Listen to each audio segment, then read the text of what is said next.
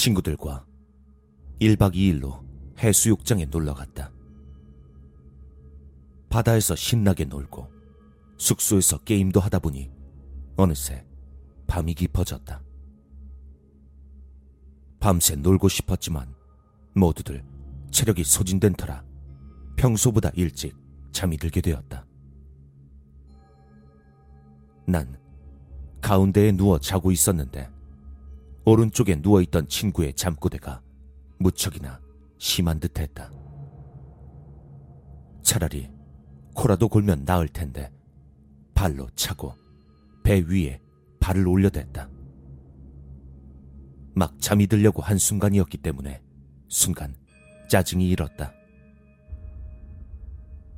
친구에게 화를 내려고 눈을 뜨고 옆을 보니 친구는 이불을 잘 덮고 조용히 자고 있었다.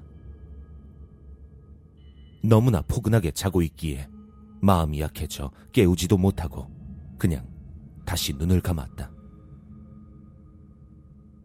그런데 다시 잠을 청하려고 눈을 감으니 오른쪽에 누운 친구가 또다시 팔다리를 내 몸 위에 올려놓았다. 더 참지 못하고 고개를 돌려 친구를 째려봤는데 친구는 여전히 조용히 자고 있었다. 미동도 하지 않고 얌전히 있는 것을 보니 자는 척하는 건 확실히 아니었다. 그리고 난 순간 소름이 돋았다. 친구는 이불을 잘 덮고 자고 있었다. 내 몸에 팔다리를 올려놓기 위해선 반드시 이불을 걷어내야 한다. 하지만 이불은 얌전히 덮여 있었고 펄럭이는 소리도 없었다. 친구가 장난을 치는 것이라면 움직임이 느껴졌어야 하는데 그런 것도 없이 갑자기 올라온 느낌이 들었을 뿐이었다. 상식적으로 이해가 되지 않는 상황에 어찌할 바를 몰라 눈을 감았다. 너무 무서워서 그저 이대로 잠들기를 바랐다. 꿈이었으면 좋겠다는 생각까지 했지만 내 몸에선 여전히 팔다리의 무게가 느껴졌다.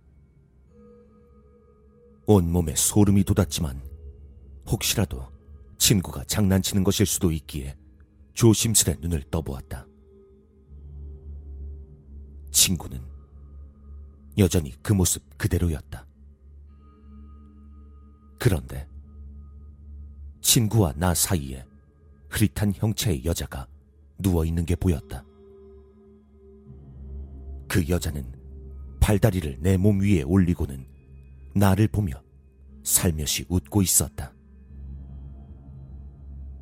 그것이 나의 그날 밤 마지막 기억이다. 눈을 떠보니 벌써 해가 중천에 떠있는 점심 무렵이었다.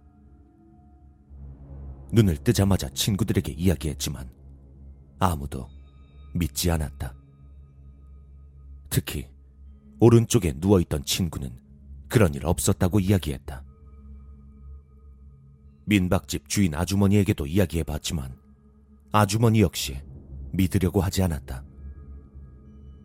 상식적으로 있을 리 없는 일인데다가 괜히 이상한 소문이라도 돌면 곤란할 테니 당연했다. 그런데 점심을 먹다가 음식점에서 흥미로운 이야기를 듣게 되었다. 민박집 근처에서 사고가 있었다는 것이다.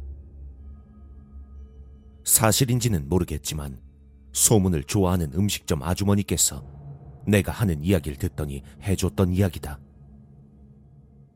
민박집 근처에 신혼부부가 살고 있었다고 한다. 남편은 다른 지방에서 일을 해서 돈을 보내주고 부인은 갓난 아이와 함께 살고 있었다.